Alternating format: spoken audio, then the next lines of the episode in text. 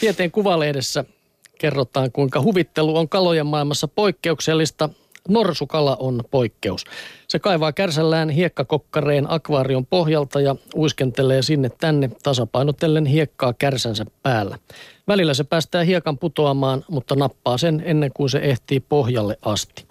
Norsukalan puuhat hiekkakokkareen kanssa ovat biologisesta näkökulmasta turhia, sillä kala ei ole rakentamassa pesää eikä se tavoittele vastakkaisen sukupuolen huomiota. No se kovin älykkäältä kuulosta noihin aivoihinsa näin. Just tässä sanotaan, että ilmeisesti fiksu kala tarvitsee tekemistä, jotta se ei pitkästy. Se on liian fiksu. Okei, eli joo, just. Länsi- ja keski... Virike. niin. Tätä Länsi- ja Keski-Afrikan suurissa joissa elävää norsukalojen heimoa onkin sanottu kalojen Einsteineiksi.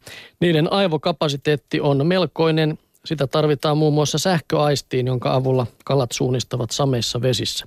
Aivoilla on myös kokoa. Akvaariokalanakin tunnetun mustanorsukalan poikasten aivojen paino vastaa kolmea prosenttia kalan koko ruumiin painosta ja se on eläinkunnan ennätys. Aivot myös tarvitsevat energiaa. 60 prosenttia elimistön käyttämästä energiasta menee aivotoimintaan ja sekin on maailman ennätys. Norsukalan pyrstössä on sähköelin, joka tuottaa 100 sähköimpulssia sekunnissa. Impulssit synnyttävät sähkökentän, jonka vaihtelu kertoo kalalle, mitä sen ympäristössä on. Kun kenttään osuu jokin esine, kasvi tai eläin, se muuttuu ja kala aistii muutoksen ihonsa reseptoreilla. Akvariokokeiden perusteella tiedetään, että reseptorit ovat niin herkkiä, että kala osaa sähkökentän vaihtelusta päätellä, miten iso ja minkä muotoinen kohde sen lähellä on. Sähköasti kertoo sille myös kohteen rakenteen ja etäisyyden. Näin kala tunnistaa saaliinsa esimerkiksi hyönteisen toukan ja huomaa myös, onko toukka kuollut vai elävä. Sähkökentän muutosten aiheuttamat reaktiot reseptoreissa muodostavat ikään kuin kuvan kohteesta kalan iholle.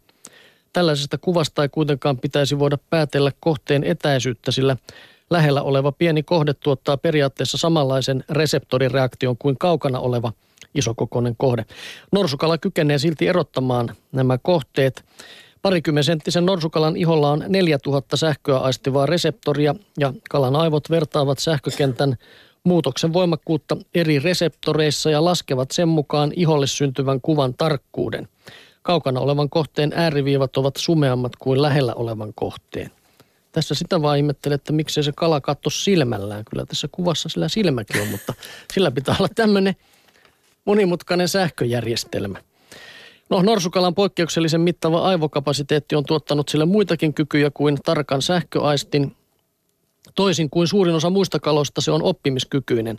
Tosin sitä pitää kannustaa palkkiolla, kuten sääsken toukalla. Toukkapalkalla tutkijat ovat saaneet musta norsukala muun muassa uimaan tiettyyn paikkaan ja kokeet ovat osoittaneet, että kala tunnistaa kuvioita ja oppii liittämään niihin merkityksiä.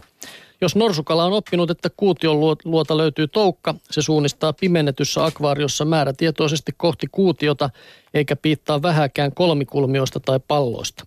Tavallisen kuution tunnistaminen ei ole sähköastille kummoinenkaan haaste, niinpä tutkijat vaikeuttivat tehtävää ja poistivat kuution sivut. Kuutiosta jäävät siis jäljelle vain reunat. Mustanousukala kuitenkin tunnisti riisutunkin kuvion kuutioksi ja sai palkkionsa, eikä siinä vielä kaikki, vaan kala näki kuutiomaisen rakenteen myös silloin, kun kuution reunojen pystysuorat osat poistettiin ja jäljelle jäi vain kaksi vaakasuoraa reunaa. Kala pystyy siis muistinsa perusteella täydentämään kuvion puuttuvilla kuution osilla samalla tavoin kuin esimerkiksi ihminen, ainakin osa meistä. Oho.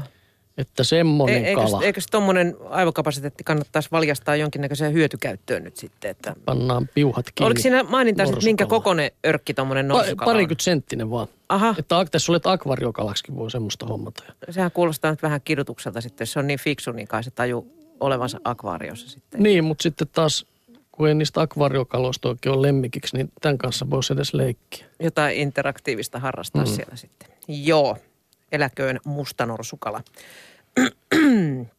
Ja tuota, luonnonsuojelun pyrkimys ajaa nykyäänkin, monta luontoku- ajaa nykyäänkin montaa luontokuvaajaa. Näin kertoo Geolehden Maria Salo.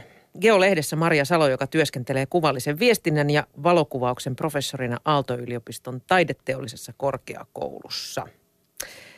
Näyttämällä luonnon parhaimmillaan luontokuvaajat uskovat pysäyttävänsä katsojat ja herättävänsä heidät vaalimaan luonnon kauneutta. Luonto on näissä kuvissa yleensä koskematon vailla ihmisen rakennelmia tai muita jälkiä, vain sää- ja valoilmiöt saavat näkyä. Samaa hyvää tarkoitusta eli luonnon suojelua ajetaan myös aivan vastakkaisilla valokuvilla, sellaisilla, jotka näyttävät kauneuden sijasta kauheutta.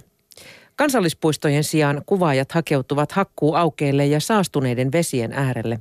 Näyttämällä ihmisen toiminnan karkeimmat jäljet he pyrkivät ravistamaan katsojat hereille ja saamaan heidät liikkeelle ja toimimaan, ei vain ihailemaan luontoa.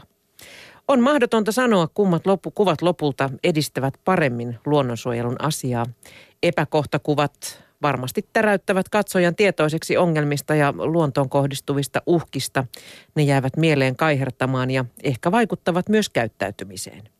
Kuva kalaverkkoon kuolleesta kuutista saa aikaan ainakin sen, ettei tee mieli ostaa ja syödä saimaan kalaa norppien pesintäkauden aikana.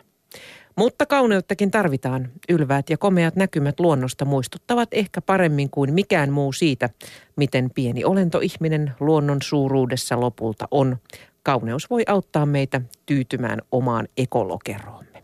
Näin kirjoitti Merja Salo. Eli se oli niin kuin, että molempi parempi. Niin, kyllä.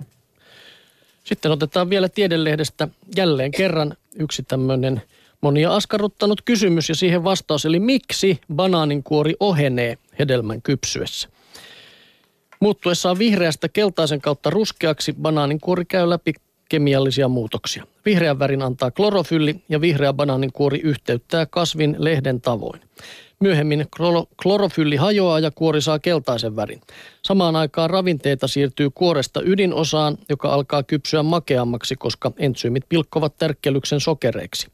Nämä sokerit lisäävät banaanin ydinosan osmottista imunvoimaa ja kuoriosa menettää vettä ytimeen. Tämä yhdessä muiden hajoamisprosessien kanssa tekee kuoresta lopulta ohuen, ruskean ja pehmeän, paljastaa kasvitieteen yksikön johtaja Marko Hyvärinen luonnontieteellisestä keskusmuseosta. Ja minä sitten sanoin, että minä yritän aina syödä sen banaanin ennen kuin ravin, ravinteita alkaa siirtyä kuoresta ydinosaan, eli vihreänä. Oi, eikä, kyllä se ruskeahan se on vihreänä. Tämä on tämmöinen ikuinen kiistakysymys aina. Näin, raakoja banaaneita. Mehän syödään raakoja tomaattejakin kuulemma. Sitä mä ihmettelen, että minkä takia jos sä liimaat sen hintalapun, sen tarran banaaniin, niin, niin. sen alta se niin kuin hirveän paljon hitaammin muuttaa väriään.